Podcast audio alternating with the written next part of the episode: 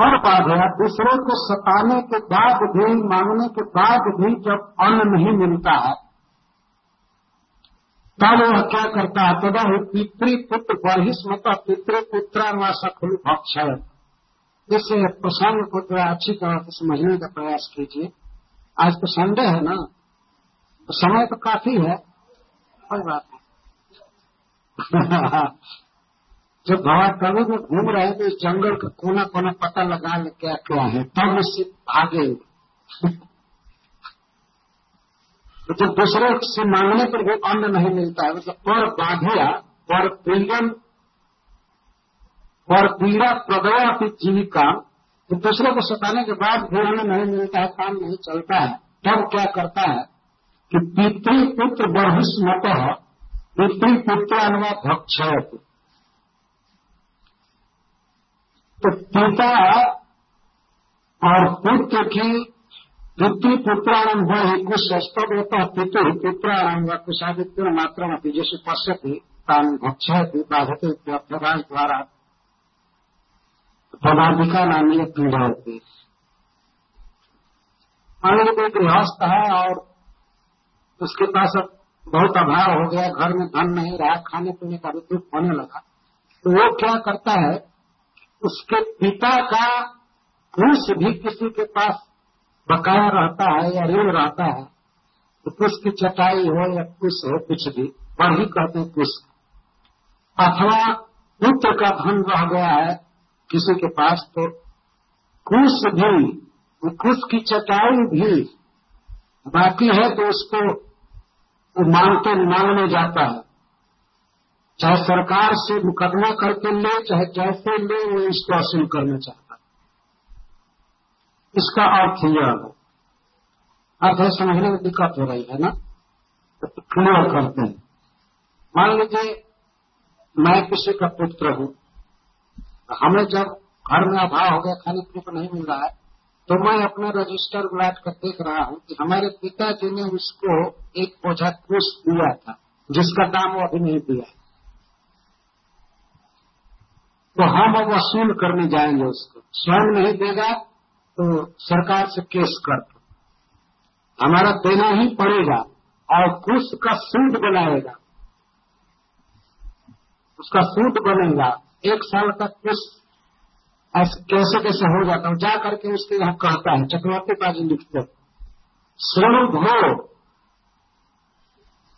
मत पीते हो सकाशा तवाच गत वर्षम एवं कुशल प्रेम गृहित गत वर्ष तुमने हमारे पिताजी से तीन कुश लिया था या तीन बंडल कुश लिया था जो भी सोचिए ऐसा कारण तो अब उसका शुद्ध दो तो कई वर्ष हाँ दत्तन अभ्यय तो वैश्विक हेमंतिका अंतरादि दान वर्धनार्थ रीत्या अनम संपादे क्षण मासिक प्रेरणा नीति गुणम भर तो नीति है कि यदि आप अन्न किसी को दे रहे हैं, किसी को अन्न दे रहे हैं उधार शुद्ध पर तो अन्नम सपादम स्वर्ण से छह महीने में अन्न को देना पड़ेगा सवाई पाप मतलब सवाई ये नियम है शास्त्र। आप किसी से अन्न लिए मतलब मान लीजिए एक मन अन्न लिए तो आप सवा मन देंगे लेकिन यदि आप किसी से घास लिए हैं पुआल या कुश तो उसे दुगना देना होगा। तो एक बोझा घास लिए या पुआल तो छह महीने में उसे दुगना देना होगा। ये नियम है। तो शुद्ध इस तरह से लेना चाहिए। शास्त्र भी नियम बताता है कि शुद्ध किसको लेना चाहिए और कितना लेना चाहिए। ब्राह्मण क्षत्रिय को शुद्ध लेने का अधिकार नहीं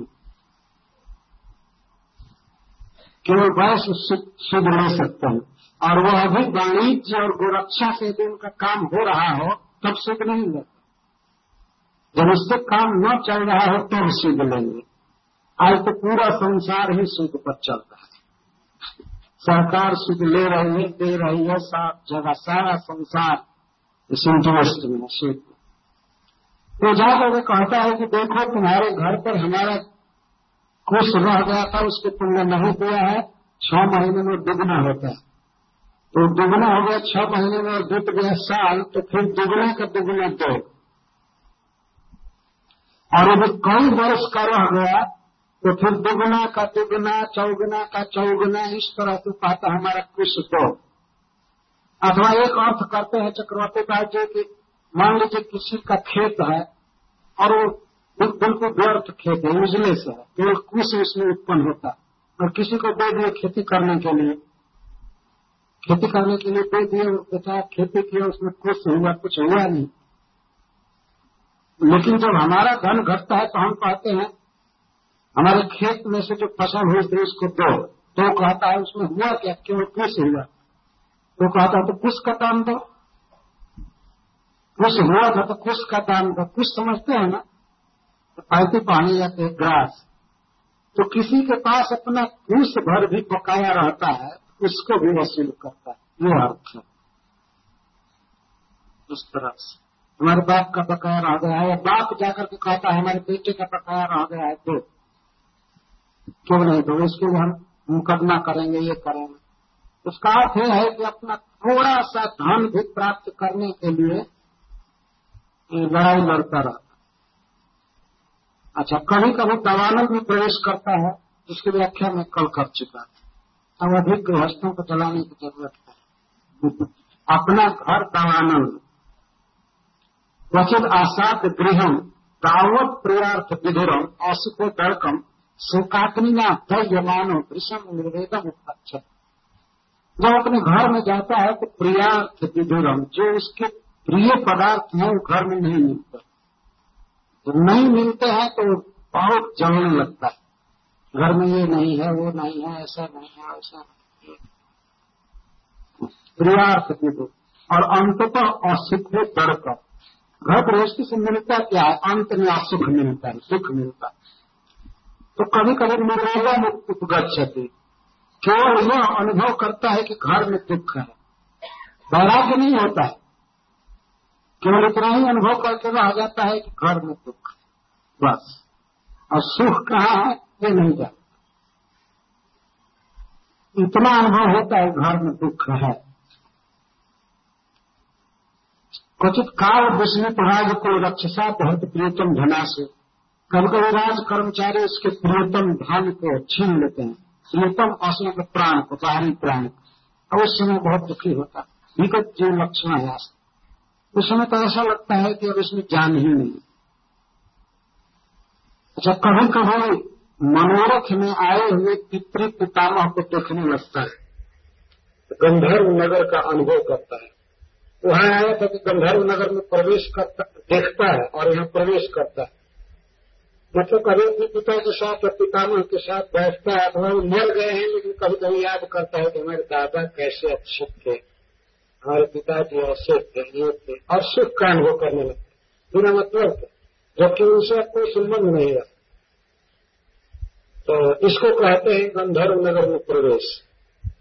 इसकी व्याख्या में कर दिया और क्वचित गृहाश्रम कर्म चेतनाथ घर गिरी मारूप सुमारा नीत वसन पासित मना कंटक शर्करा क्षेत्रम प्रविशन सिद्धत तो कभी कभी पर्वत की चढ़ाई करता है गृहाश्रम में है, इसलिए घर गृहस्थ होने के नाते अन्य गृहस्थों के लिए या इसके लिए भी शास्त्र कुछ उपदेश करता है।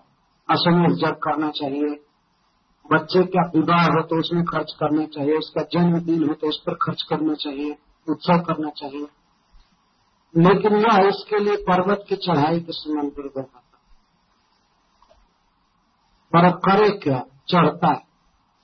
दूसरे से ऋण लेकर के चढ़ता है। वहाँ पे लेकिन चढ़ने में कभी कभी स्लिप कर जाता है। गिर जाता तो गिरना क्या है? बीस पच्चीस हज़ार या पचास लाख दो लाख कर्ज में पड़ जाता यही है गिरना छलक का। चाहे काम तो किया, चढ़ा लेकिन गिर गया रील में। और दूसरे को देखा देखी इसको करना पड़ता अब लोग बेसी कर्षित मना कंटक सरकरा क्षेत्र में प्रवेशन हुआ। तो कभी कभी विशेष कर्म के लिए ऋण तो लेता ही है ऐसे प्रतिदिन के भोजन, वस्त्र टेलीफोन का बिल भरना, और ये करना, वो करना, ये जो है इसको सरकरा के समान है। रोज पत्थर में, जो पत्थर के टुकड़े पैर में चुभते रहते हैं कांटे चुभते रहते हैं, फिर भी चलना होता वास्तव में कोई भी आदमी सुख से दिल नहीं भरता होगा, है कि नहीं? दिल भरते समय ज़रूर लगता होगा कि कांटा चुभ रहा है पत्थर चुभ रहा है। मन करते समय तो आनंद आता है। तो बिजली जलाते समय, पंखा चलाते समय, एसी चलाते समय, लेकिन दिल भरते समय कांटा चुभने जैसा लगता है। तो ऐसा एक एक खर्च नहीं है। कांटे बहुत हैं और छोटे छोटे पत्थर के टुकड़े जो पीछे हुए हैं इस जंगल अरे खर्चा, वो खर्चा बच्चा पढ़ने जा रहा है तो उसको फ़ीस दो।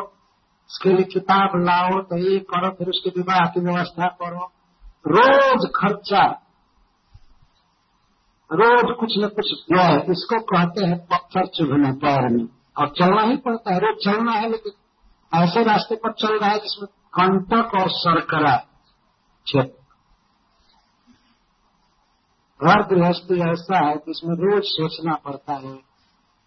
उधर करो, ये करो, वो करो, ये करो वो करो। कई बार मैं लोगों को देखा हूँ ऐसे बैठे हैं और डाकिया बिल दे गया तो उस बिल को लेकर के ऐसे करते तो बहुत भारी कांटा चुप गया। उपाय करते हैं तो गलत गलत दे दिया है, कुछ इसको डिमिश करना चाहिए, ये, वो, ये। ऐसे करो, ऐसे। भोजन के लिए रोज चाहिए जब दुकान से बिल आ रहा है। उधर सिगरेट आदि पीने वालों का पान गुमटी से आ रहा है। बिल इधर बिल वो बिल कपड़ा धोने का, घूमने का, जाने का। उसको लोग व्यसित लोग व्यसन कर्षित मनाता चाहे और पति व्यक्ति भी हो, लेकिन उसको भी एक दुख का अनुभव होता है। दस रुपया भी उसका लगता है, तब भी उसको लगता है कि कांटा चुभा है। चाहता नहीं है कि हमारा पैसा खर्च है। ना? और कहीं भी दस बीस लाख खर्च हो गया, तब तो त्रिशूल ही धस गया पेट में। कहीं तो बेहोश गिरेगा दो चार घंटा। ये क्या हुआ? ये कैसे होगा? रोज रोज चलना है गृहस्थों को इस पक्ष से। फिर भी भूल करके सुख मान लेता है फिर भी गंधर्व नगर देखता फिर भी शरीर को नित्य मान लेता। है अब कोई है गृहस्थ इसमें ऐसा जिससे पैसा खर्च करने में दुख नहीं होता होगा? कोई ऐसा है नहीं अवश्य धर्म के काम में खर्च करने में सुख होता होगा, ऐसे लोग हैं। क्योंकि कोई कहा नहीं और अपने आप कई वर्षों से करते रहे भगवान की सेवा में लगाने पर ज़रूर सुख अनुभव होता होगा लेकिन और काम में लगाने में तो दुख होता है। यह हो सकता है? सबसे बड़ा आनंद आता होगा अपनी पत्नी में खर्च करने। वो तो भगवान से भी ज़्यादा आनंद मिलता है। हम वृंदावन में देखे हैं, विदेश से भक्त लोग आते हैं। तो भगवान के मंदिर में दर्शन करने जाते हैं। उधर से तो डॉलर लेकर के आते हैं, एक डॉलर का यहाँ तीस रुपया पैंतीस रुपया मिलता है। तो सौ रुपया रक्षा में डाले तो बहुत हो गया, लेकिन अपनी पत्नी को रिक्शा पर बैठा कर लोही बाज़ार में जाकर कई हज़ार का गहना बनवाते स्त्री को भी एकदम देखी हुई बात में कहा स्त्री के लिए खर्च करने में आनंद है। और स्त्री यदि रात में कह दे कि आप जब मरेंगे तो मैं भी सती हो जाऊँगी, तब तो अपना सब कुछ दे दो। सूरदास जी ने लिखा है अपने पद में कि हाँ तेरे संग ही जराऊँगी तुला धूप धन खाए। स्त्री कहते हैं कि आप जब मरेंगे तो मैं आपके साथ ही मर जाऊँगी, मैं जीवित नहीं रहूँ अवश्य कोई प्रतिवर्ता स्त्री ऐसा कहे। अरे चलो नाम चलो। लेकिन इस तरह से पूरा धूप धन खाओ तो धूर्कता करके सारा धन खा जाती हम समझते हैं कि हस्तों को हमारा ये वाक्य तो अप्रिय लगता होगा अच्छा नहीं लगता होगा। लेकिन मैं भी दूसरे का वाक्य कह रहा तो हिंदी भाषा के बहुत बड़े भक्त कवि हो गए पुष्टि मार्ग सूरदास तो वो इस तरह की बात कहते हैं। तो शास्त्र भी यही बात कहता है। जो भी हो, भगवान में धन खर्च करने में आनंद का अनुभव करना चाहिए।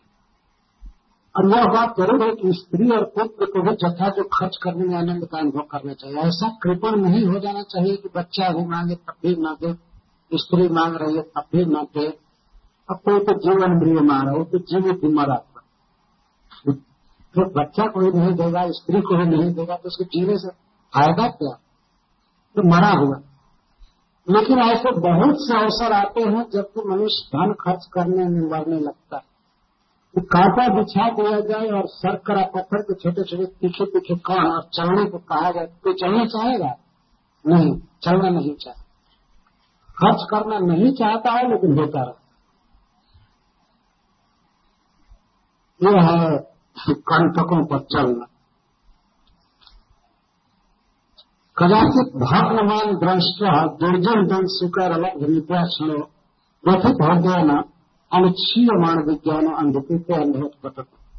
कभी कभी इस जगत में कोई व्यक्ति इसका अपमान कर देते हैं, इसके अभिमान के दांत को तोड़ देते हैं। भग्नमान दृष्ट। ये जो अभिमान है कि मैं धनी हूँ, मैं विद्वान हूँ, मैं बड़ा हूँ तो यह दांत जैसा है लेकिन कभी कभी इसका दांत तोड़ दिया जाता है। दुनिया एक से आगे है, है कि नहीं? कहीं आप गए मान लीजिए आप किसी संस्था में बहुत बड़े पद पर हैं महान थाई हैं लेकिन ट्रेन में जा रहे हैं तो कोई बैठने के लिए भी नहीं कहता है। है कि नहीं? कोई पहचानेगा भी और खड़ा हो हुए किसी के पास जब वो यहाँ जगह नहीं उसी तरह का। तो दांत टूटा कि नहीं?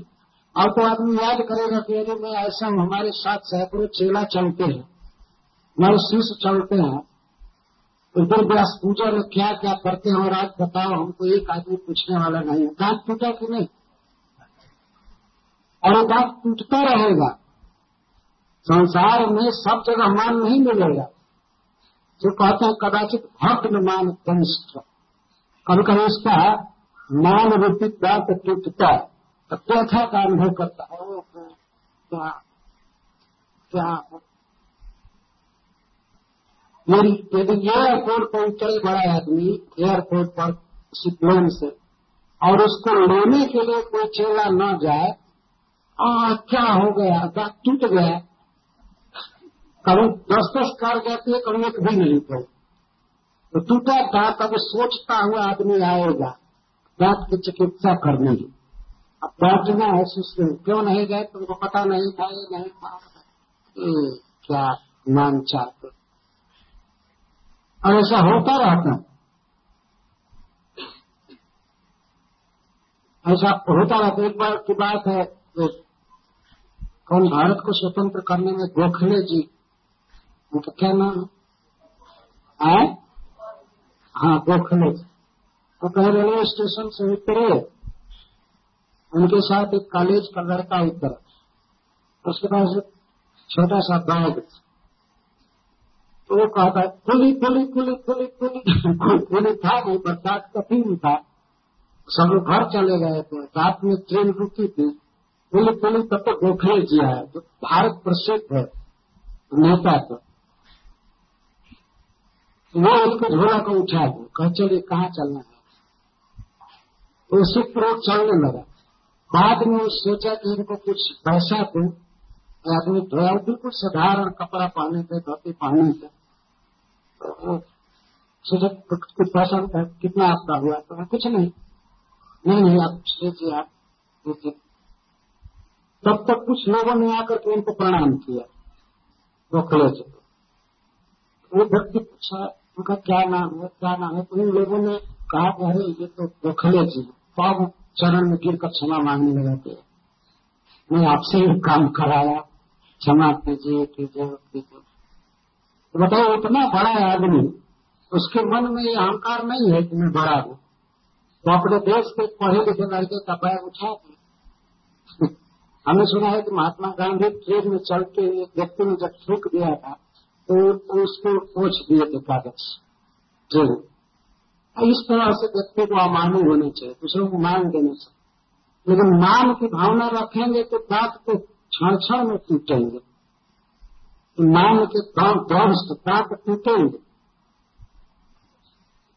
हमारे जगह गया कई आदमी के साथ, हमारे कुछ शिष्य भी थे। और एक व्यक्ति मिला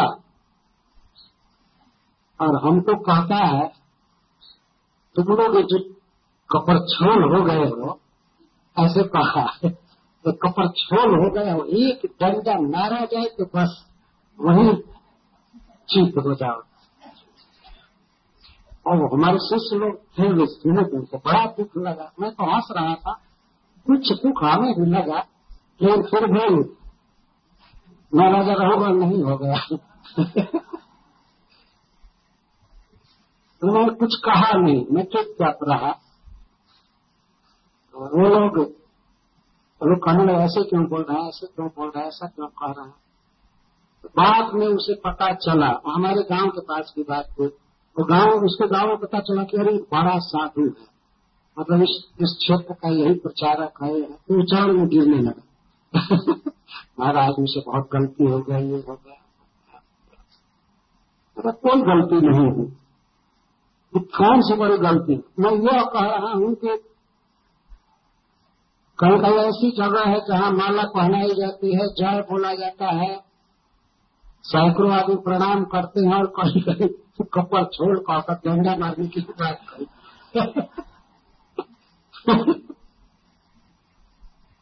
सुना जब मैं पटना में बोला था जन्माष्टमी पर लालू प्रसाद वहाँ के चीफ मिनिस्टर हैं तो वो बैठे थे कथा में तो वो पूरे इलाके में भाई की व्याख्या कर रहा था। जैसी बातें कहा कि सब कुछ भगवान दिए हैं, मनुष्य कुछ लेकर के नहीं आता है, इसलिए भगवान का भजन करना चाहिए। तुम सब लोग यहाँ आकर के बैठे हो, लेकिन सांस लेने के लिए हवा लेकर आए थे, और चीफ मिनिस्टर उसमें बैठे थे। कोई बोलो हवा लेकर आए थे, बैठने के लिए धरती लेकर आए थे, पानी पीने के लिए कटोरी भी लेकर आए थे तो कृष्ण सब दे रहे हैं इसलिए कृष्ण का भजन करो। कृष्ण के लिए एक सुंदर सेंटर बनाओ इस पटना में। पता नहीं सरकार रहेगी या चली जाएगी, नहीं कहा। तो यश लेना चाहिए सरकार। और बहुत ताली बजा रहे थे दूसरे इससे चीफ मिनिस्टर का दल जो था खौफ हो गया, बिगड़ गया हम पर। कुछ सामने नहीं बोले, लेकिन उन्होंने कहा कि मैं आपसे एक घंटा कल बात करूँगा चीफ मिनिस्टर का। तो दूसरे दिन उनको दिल्ली आना था। तो पटना एयरपोर्ट पर जा रहे थे, तब तक भूतपूर्व चीफ मिनिस्टर मिले, जो हम तो जानते थे, और उनसे मैं बैठा था, मिला था अच्छी तरह। तो पूछे भोजपुरी में, जगन्नाथ मिश्रा, कहा हो लालू भाई? सुना है कि रात्रि में कौन साधु से भिड़ंत हो गए रहे? मुझे क्या लालू भाई मैंने सुना कि आपको रात में, जन्माष्टमी की रात में किसी साधु से भिड़ंत हो गए थे। तो हाँ पता न कहाँ से कपड़ छोड़ आए रहा हमार तो ये मन करत रहा कि वही घर उठा पटक लगा दी और अखबार वाले इसको छापे थे। दोनों चीफ मिनिस्टर के वार्तालाप को छापे थे। उसको पता नहीं कहाँ से आया था, ऐसे बोल रहा था। लेकिन मैं कृष्ण कथा कह रहा था? मेरा आशय किसी का अपमान करने का था नहीं। लेकिन कहने का आशय मेरा ये है कि एक चीफ मिनिस्टर आकर प्रणाम कर रहे हैं, माला पहना रहे हैं, आदत से बोल रहे हैं दूसरे चीफ मिनिस्टर का छोड़ कर दोनों एक ही है? कोई उसे अपमान नहीं हुआ। लेकिन जब मान की भावना रहेगी तो मान का दांत तो पग में टूटेगा। है ना? इसलिए अपने को बड़ा नहीं मानना चाहिए। क्षण क्षण में अपमान मिलेगा, इसका अर्थ है। और अभी किसके द्वारा अपमान मिलेगा? किसी गुरु के द्वारा, साधु के द्वारा नहीं। दुर्जन दंड स्वीकर दुर्जनों के द्वारा अपमान मिलेगा इस संसार में। जो स्वयं दुर्जन है, लेकिन बहुत अपमान करे। तो ऐसे हो, ये हो, वो हो, ऐसे हो, ऐसे ऐसे। और अपमान भी अपने स्टेटस के अनुसार होता है। स्टेटस के अनुसार होता है अपमान जो जैसा होता है उसका वैसा अपमान जैसे हमको कोई कह दे कि ये प्रभुपाद की इच्छा के अनुसार नहीं बोल गए तो हमारे लिए बहुत भारी अपमान वास्तव ये बहुत बड़ा अपमान होगा इसी तरह का अपमान तो होगा ही, कहने वाले कहते रहेंगे। परोक्ष में जो झिल्ली है झील वो बोलते रहेंगे और सामने भी कभी कभी उल्ली लोग कहेंगे वो वो कर सामने कुछ कह देंगे कि तुम्हें ठीक ठीक नहीं कर रहे हो, ये नहीं अच्छा कर रहे हो, ये नहीं कर रहे हो, ये नहीं कर रहे हो। ऐसा होगा ये संसार का स्वरूप है प्राइम मिनिस्टर का भी अपमान होता है, राजा का अपमान होता है, भगवान कृष्ण का अपमान हुआ। राष्ट्रीय सभा में इस विश्व का सम्राट युधिष्ठिर महाराज उनकी पूजा कर रहे थे। और शिषपाल खड़ा होकर लगा कहने की गाय चराने वाले की आगे पूजा की गए तो इतने ब्रह्मर्षि राजर्षि भरे पड़े हैं युधिष्ठिर का दिमाग नष्ट हो गया। ये आप सब लोगों को बेवकूफ़ बना रहा है, मूर्ख बना रहा है, इस गौरव की पूजा करके। इसको पूजा करना ही था तो अपने एकांत घर में पूजा होता, सबके सामने क्यों कर रहा है। किस कारण से कृष्ण की पूजा कर रहा है। किस कारण से? उसका आसन आप लोग जानते नहीं है। गाय चलाने वाला पूजा जाए और राज करने वाले लोग यहाँ तमाशा देखे। कई तरह की बात बोला, कई तरह। यहाँ तक कह गया कि हमारे साथ रुक्मिणी का विवाह निश्चित हुआ था और यह जाकर के उसका अपहरण कर लाया। ये दुराचारी, दूसरे की औरत को चुरा करके लाया। और उसकी आगे पूजा हो रही है। इसको तो यहाँ पीटना चाहिए, जूता से स्वागत करना चाहिए और इसकी अग्र पूजा हो रही बहुत बोला। फिर भी भगवान चुपचाप विश्व के समस्त ऋषि मुनि आए थे। नारद जी, भगवान विद्यास थे, वशिष्ठ मुनि, सभी लोग आए थे। राजर्षि सब आए थे। और भगवान के परम समर्थ भक्त लोग, ज़्यादा लोग सब थे वहाँ। चाहते तो शिशुपाल को एक मिनट में मार सकते थे लेकिन फिर भी भगवान के इशारे से सब भगवान सब और इतना ही नहीं एक बार उनको चोरी का भी कलंक लगा और हत्या का। वो तो कथा है कि सत्यराजीत को मोड़े गया था, भगवान सूर्य ने लेकर के आया। तो भगवान कृष्ण ने इससे कह दिया कि देखो, मरी बहुत मूल्यवान है तो पचासी किलो सोना रोज उगलता था मेरे। जहाँ भी रहता था। भगवान ने सोचा कि राजा के पास रहना चाहिए, नहीं तो कोई भी इसकी हत्या करके ले लेगा। ये बहुत बड़ा धन है। तो उन्होंने कहा उग्रसेन जी को धन दे दो, राजकोष में, और जो सोना उत्पन्न है, वो लिया करो। लेकिन इसको बैंक में रख दो। रख दो। तो वो क्या कहा हाँ हाँ बहुत सिखा रहा है, मैं समझ रहा सत्यराजित का दिखाओ मत नहीं किया। भगवान की आज्ञा पालन नहीं किया। तो उस मणि को उसका भाई प्रसेन जी अपने कंठ में धारण करके जो जिसकी पूजा होनी चाहिए थी, उसको कंठ में धारण करके और शिकार खेल चला गया, हत्या कर एक सिंह है उसको मार दिया घोड़ी को और उसको। और सिंह को फिर वृक्षराज जन्मान मार करके ले गए। और इधर हमला हुआ। कि प्रसन्न कहा गया प्रसन्न कहा गया? कौन अपहरण किया लापता हो गया, क्या हुआ?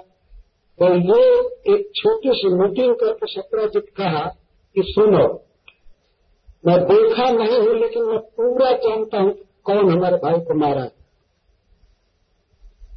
कृष्ण का काम है। कृष्ण हमसे कहे थे कि हमारे मारो देव राजा पर मैं नहीं दिया इसी पर रंग होकर के हमारे भाई को मरवाया। और मरी चुराया हुआ है मरी कहाँ गई थी? और कौन ले गया? लेकिन भगवान पर कलंक लगा। तो यह संसार ऐसा है कि यहाँ दुर्जन दंड से, दुर्जन रूपी सर्प डसते रहेंगे क्षण क्षण। तो डसेंगे दुर्जनों को सर्प कहा गया। बल्कि दुर्जन को बस में कर लेना आसान है, लेकिन दुर्जन को समझाना आसान नहीं है। वो बस में नहीं हो सकता। चाहे पंडित कहते हैं कि माछी के सिर पर विष रहता है, सांप के दांत में विष रहता है, बिच्छू के पूछ में विष रहता है लेकिन दुर्जन के अंगों में विष रहता है। वो बोलेगा किस जैसा देखेगा किस जैसा चलेगा किस जैसा। वो दुर्जन संसार में भरे पड़े। वो कहते हैं कि देखो सांप को भी वश में किया जाता है, लेकिन दुर्जन को नहीं किया जा सकता। इतने कुशले सांप शेष नाग हैं, लेकिन भगवान कृष्ण उनको सहन करते सांप भी मित्र हो गया लेकिन दुष्ट दुर्योधन उनके समझाने से नहीं मारे दुर्जन को प्रश्न नहीं कर सके, दुर्योधन को प्रश्न नहीं कर सके। लेकिन शेष नाग जैसे भयानक सर्प पर सो रहे। ये भी नित्य हो गया, लेकिन दुर्जन नहीं हो सकता। तो दुर्जन इस संसार में भय पड़े हैं तो ये कभी कभी घूमते रहते हैं तो इस समय मनुष्य विवेकहीन हो जाता है। बदला लेने की सोचने लगता है। सहना चाहिए, बदला उन्हें लेना चाहिए। अच्छा। इसके बाद बता रहे कभी कभी यह तुच्छ वस्तु को खोजता है। काम मधुर लवान, काम मधुर लवान। काम मधु का अर्थ है, उस संसार में जो स्त्री संघ है, वास्तव में वह मधु है, लेकिन न मात्र है।